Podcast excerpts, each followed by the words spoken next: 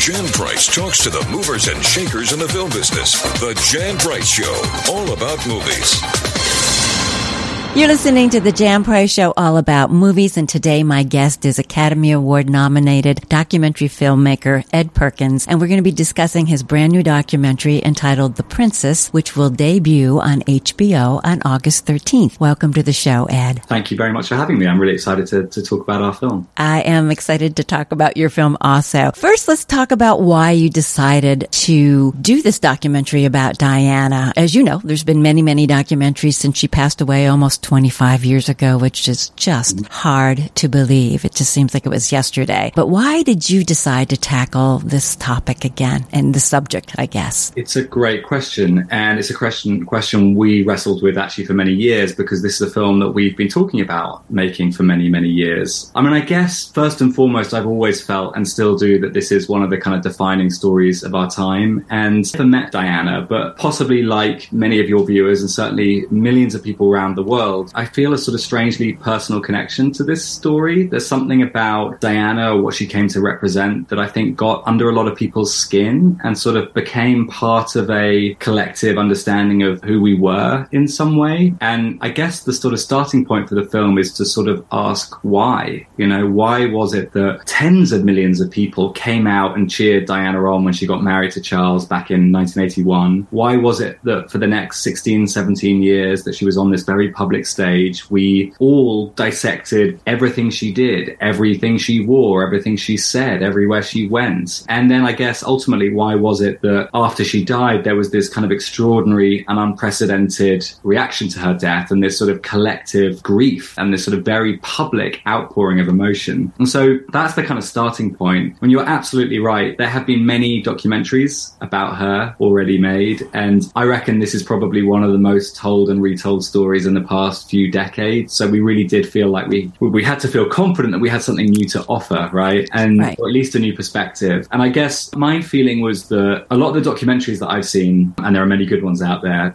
I think they're sort of actively trying to kind of get inside Diana's head. They're trying to be kind of interior, trying to understand what makes her tick, trying to understand her psyche, trying to understand how she was feeling or what her motivations for certain actions were. You know, all of that is really interesting and it's been done well in documentaries, but inevitably does involve a degree of speculation because we don't know exactly how she was feeling at certain many parts of her life. And I guess for me, the part of the Diana story, the part of this bigger puzzle that I feel has been less explored and that is more interesting for me personally is not what does the story say about Diana, but what does Diana's story say about all of us. And so the whole point of this film, and I'm sure we'll talk about it, the reason we've decided to make it without headshot interviews and just relying relying on archive is, in a sense, to try to turn the camera back onto all of us and force ourselves to ask some difficult questions about our relationship to Diana in the first instance, but actually more widely our relationship to the royal family or to celebrity, which is obviously something that's still going on today. And I guess ultimately the thing that I'm sort of most interested in, which is kind of what was our role in this story, you know, because I don't think this was a story we just kind of passively observed happen. It seemed to be a story that lots of us actively participated in or felt we were participating in. And so I guess that that question about our own complicity in this story is a sort of central one that I think the film is trying to grapple with. I mean, I love the, the perspective because there are no interviews. There's no, there's no one moderating it or narrating it. And you just used archival footage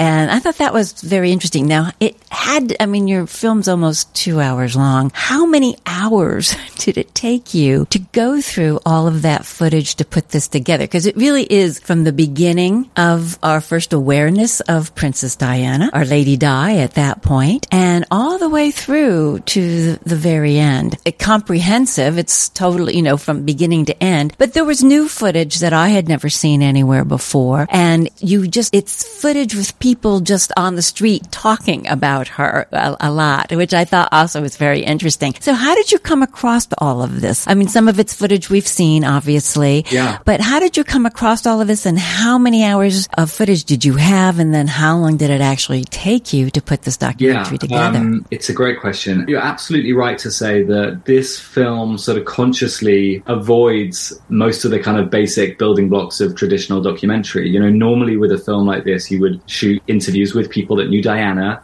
and you would use their headshot interviews to tell the story. And then the archive would become kind of illustrative, sort of, we call it B roll, sort of wallpaper B roll that sort of illustrates the point that the interviews are making. One thing that that approach does, and it can be brilliant, but it, every time it cuts to a headshot interview with someone, it reminds me that actually we're not back 25 years ago, we're actually in 2022. And when these archive only films are done well, and I don't know if ours is, but when I watch other people's films that I think are brilliant that take a similar approach, they create this really immersive journey that the archive kind of works as a almost like a time machine. It kind of picks you up, takes you back into a moment in, yes, Diana's story, but actually probably in your own story, your own life as well, right? Because we all have these connections, these nostalgic connections to these moments, and it doesn't let you escape. And the story kind of unfolds in the present tense. The challenge, as you say, is trying to kind of craft that. And I think one of the massive challenges for us specifically was that for almost two decades, Diana was one of the, if not the most filmed and photographed people on the planet. Right. And so the sheer volume of archive was, was kind of terrifying. I mean, we set our archive team the challenge of basically going and finding everything that had ever been filmed about Diana, which is a slightly naive request at the beginning because like hundreds and hundreds of hours, I think close to a thousand hours of archive, like very quickly came into the edit. And I guess I felt it was our responsibility to watch through all of that. And so we really did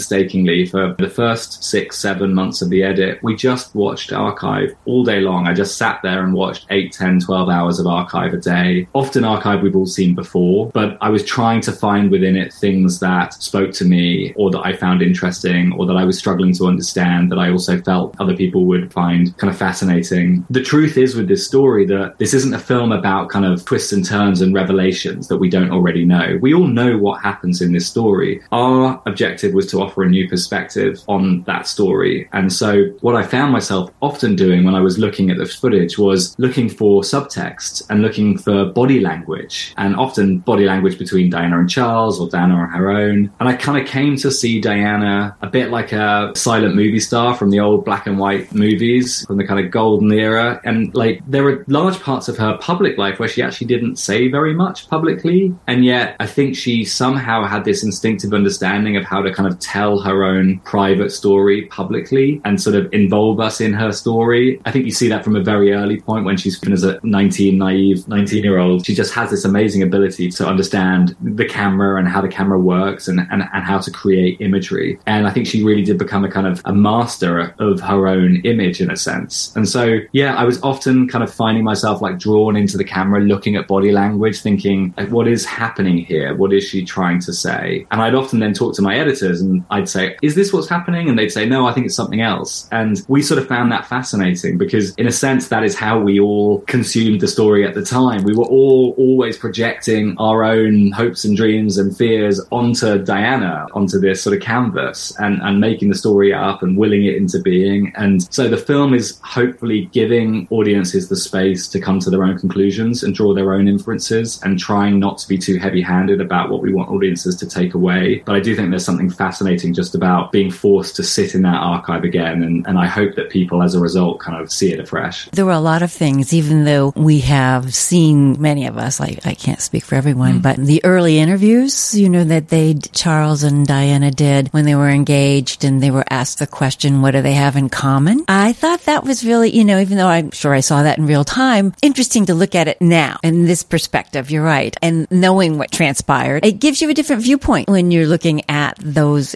early interviews and you're seeing they really didn't answer a lot of those questions, you know.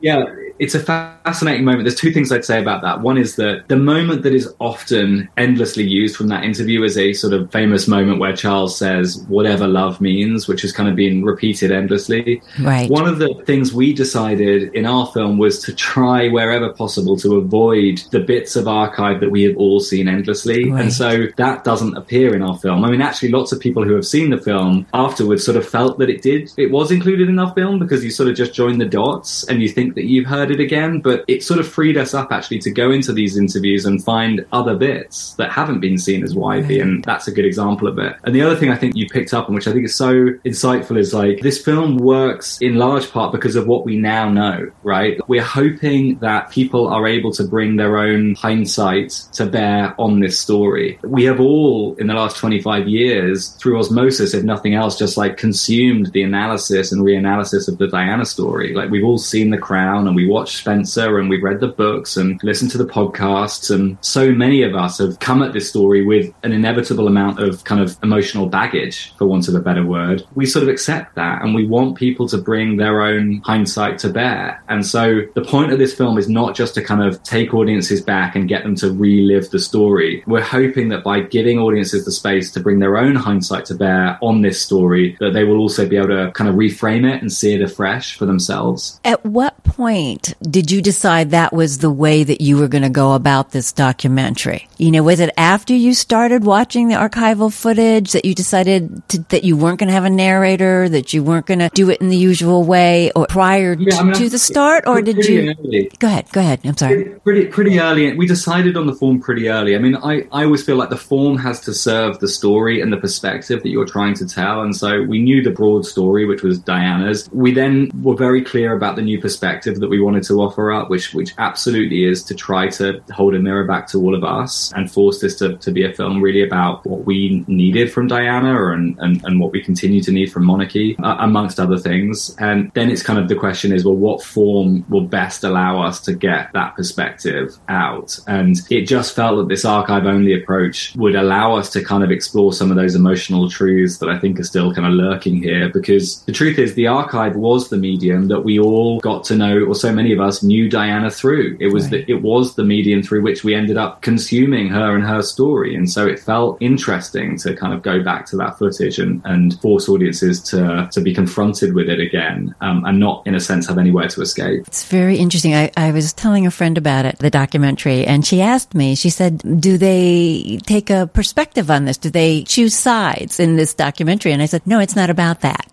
it's just about what transpired during, you know, during her lifetime. And um, well, go ahead. I'm really glad. I'm really glad your friend felt that way. I mean, we certainly, in good faith, have come at this film without an agenda. We are not trying and haven't tried to make a film that is either pro monarchy or anti monarchy or pro press or anti press or pro Diana or anti. That is not our objective. That doesn't mean that over the course of two years we haven't developed our own point of view right. as filmmakers. But that point of view is, for me at least, is really to kind of, as I say, hold the mirror back at me first and foremost and be critical of the way that I continue to consume stories. And it's about trying to kind of have a grown up conversation about the role that we all play in creating demand for certain stories, or perhaps the way in which we, and I say we, it's not everyone, but large parts of society, many of us turn these stories into almost like a type of entertainment, right? Like I think Diana's story for so long when she was alive was, it almost became a kind of national sitcom, a national soap opera. And guess one of the questions I hope the film can offer up is kind of, we want the fairy tale, but at, at what cost? Whose expense? And it's not about throwing out blame. It really isn't, but it's just about trying to tackle what I think are the more complicated, complex issues that are in, in this film and continue to kind of rumble on today. You know, she used the press as you know, as much as she, I mean, it's like, you know, when you watch this, you go, oh my goodness, you know, she was just hounded constantly. And yet she knew how to use the press for her own benefit. So it was a double edged sword for her.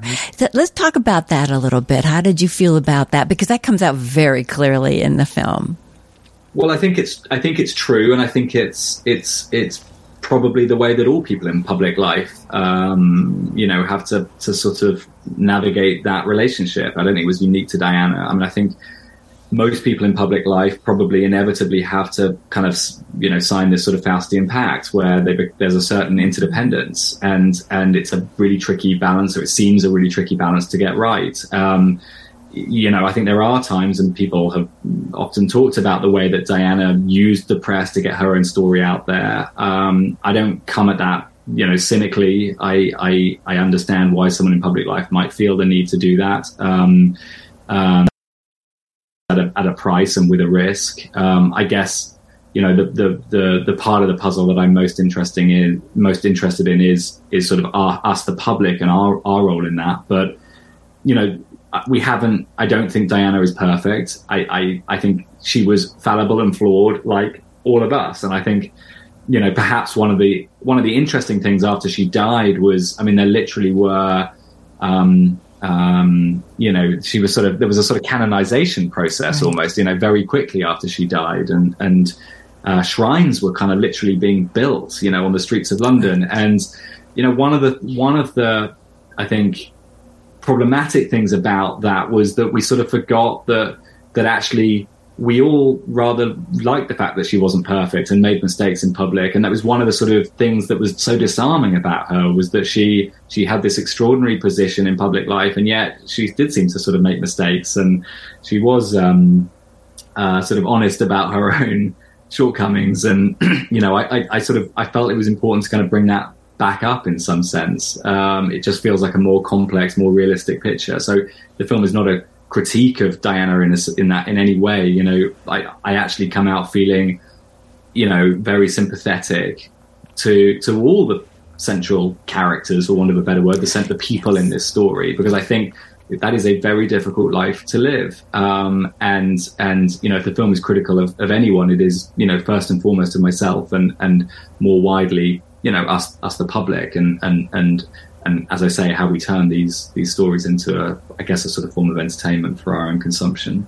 Yeah, I, yeah, I, I totally agree with you. Um, when I when I was again describing the documentary to my friend, I said it's a tragic story. That's all. You know, it's just the whole thing is tragic. And we, you know, we all had, you, know, when she got married and, you know, we all, we did, we wanted the fairy tale. Everybody wanted the fairy tale, but, uh, not all fairy tales. And, you know, they always usually end, they lived happily ever after, as you wrote in, in, and show in this film too, but of course not.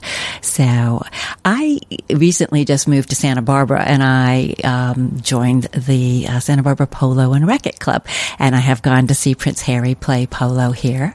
And, um, it's same, uh, uh, you know, there's a lot of criticism, obviously, about him stepping down in a way. Um, but I think after, you know, seeing what happened to his mother and how he was you know, hounded with the, how she was hounded with the press, um, that he made the right decision to come to a place that maybe isn't hounding him quite as much, although his property has been broken into several times, which is rather scary.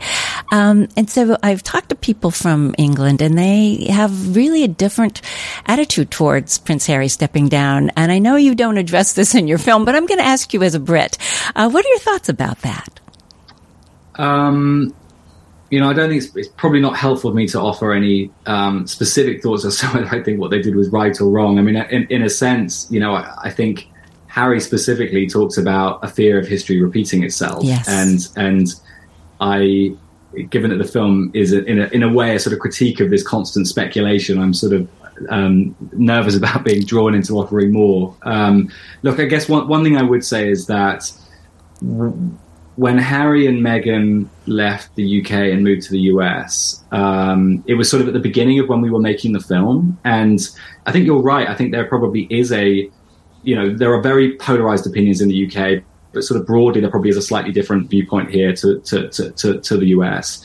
But the thing that really struck me was that when they moved from the UK to the US, in the UK at least, like for days and weeks, it was literally the only thing it seemed like everyone was talking about. It seemed like the story. And everyone had incredibly strong and polarized views on it. You know, no one I talked to was actually apathetic. You know, they might pretend to be, but as soon as you dug, they had a viewpoint. And um, and and people were taking sides, and you know, it did feel again like the sort of sitcom had come back to life, and it reminded me very much of like of of of the way that the public were um, interacting with the story of Diana's life when she was alive. Like there was this constant debate, this constant chatter, this often, you know, sort of argument um, uh, over, you know, 15, 16 years of her life where we were dissecting everything and people were having very, very strong opinions. And, and so part of the film is about trying to kind of bring to life that debate again. You know, in terms of the links to, to modern day events, you know, I, I, I, do think there are ways in which you can see this story as a kind of an origin story. Um, you know, for things that have happened more recently, and and, and perhaps Harry Meghan is, is part of that, but I think it's wider than that. It's about you know the public's relationship to the monarchy and and and um, and how that continues to evolve. And you know, I guess if there's one sort of central question I ended up thinking a lot about when making this film, it was really about like what what does the public you know, at least in Britain, what do we want from our royal family? Mm-hmm. You know, what what do we want them to be? And and there's this kind of paradox at the heart of that, which is like, do we want them to be just like us? Do we want them to be normal and transparent and approachable and relatable? Or actually, do we want something else? Do we want our royal family to be kind of other and different and special and sort of retain that sort of magic element, you know, the kind of stardust? And, right. and, the truth is that we probably want both of those things all the time. We probably can't have both of those things, but we want both of those things. And perhaps, you know, perhaps Diana was sort of able uniquely to sort of walk that tightrope and be both those things, be both um, able to relate to normal people and, and, and also sort of sprinkle the magic stardust. And it's no surprise, I think she was called the People's Princess after her death. I think she was able to kind of carve out that really unique perspective. So I guess what I would say is I, I don't want to prescribe the links between this story and Harry and Meghan for audiences. I think there are things there, there are reflections and echoes that I think viewers have already told me that they're taking from that. But I, I'm trying to make a film that is giving viewers the space and respect to kind of draw their their own conclusions. It yes, it does. But you you're right. You do think about it when you're watching this film. You know, obviously, uh, the parallels and the things that are there, yeah. and obviously the long term effect that uh, her death had on Harry and William. Um, it's going to be interesting after the Queen passes away. Um, what's going to happen? I mean, Americans are fascinated with the monarchy. We we love it. it's I don't know, maybe we're disappointed that it's, we're still not a part of it. Who knows? But, uh, we're always fascinated by what goes on, uh, with the royals. And, uh, you know, but it will be interesting to see what happens after the death of the queen. It definitely will. And look, I, I, went to university. I was at college in um, in UNC uh, Chapel Hill for four years. Oh. I was at TAR. Okay. So I uh, was always surprised at, at, at how fascinated um, Americans were with specifically the British royal family. But you're right. I mean, we are in this sort of strange moment of you know potential flux, and I think that's why I think this this story is important now because you know we haven't we consciously haven't made a historical documentary. You know, yes, the events of that you know that we capture in the film happened 25 30 years ago but actually i really believe that this story has more to say now than at almost any other point and um, I think that is because of more recent events, as we talked about, but it's also, as you say, because at some point, inevitably, you know, there will be change at the top. You know, the sort of Elizabethan era will come to its natural end, and and there will at that point be a change. And I think the these sort of big questions that the film is is trying to offer up and grapple with about this relationship between public and monarchy and what we want from the monarchy and how, what a sort of difficult and often complex relationship and tightrope that is to walk. Um, you know, I think all of that will inevitably kind of come to the fore again. So um, I do think there are insights and, and things that we can t- take from Diana's story that uh, feel very relevant actually to um, to 2022. I agree. I agree. Ed, thank you so much. Uh, this has been enlightening, and I wish you much success with The Princess, which will be debuting on HBO on August 13th. So thank you so much. I look forward thank to having you, you back with your next project. Sorry. I will. I will very soon. Yeah, but lovely to chat, and thanks so much for uh, for uh, all your interest and and um, yeah, we can't wait to hear what your um, your listeners think. Great. I look forward to it. Take care. Have a wonderful day. To all my wonderful loyal listeners, your love of film allows me to do what I do. If you want to support me, the best way to do that is to hit the subscribe button on the iHeart Podcast Network, Apple Podcast, Google Podcast, Spotify, or wherever you listen to your favorite podcast. And of course, on YouTube. Subscribing matters. If you are feeling really compelled, I want to hear from you. Have a burning question, comment, or review? Drop me an email at thejanpriceshow.com. Thank you for listening. Jan Price talks to the movers and shakers in the film business. The Jan Price Show, all about movies.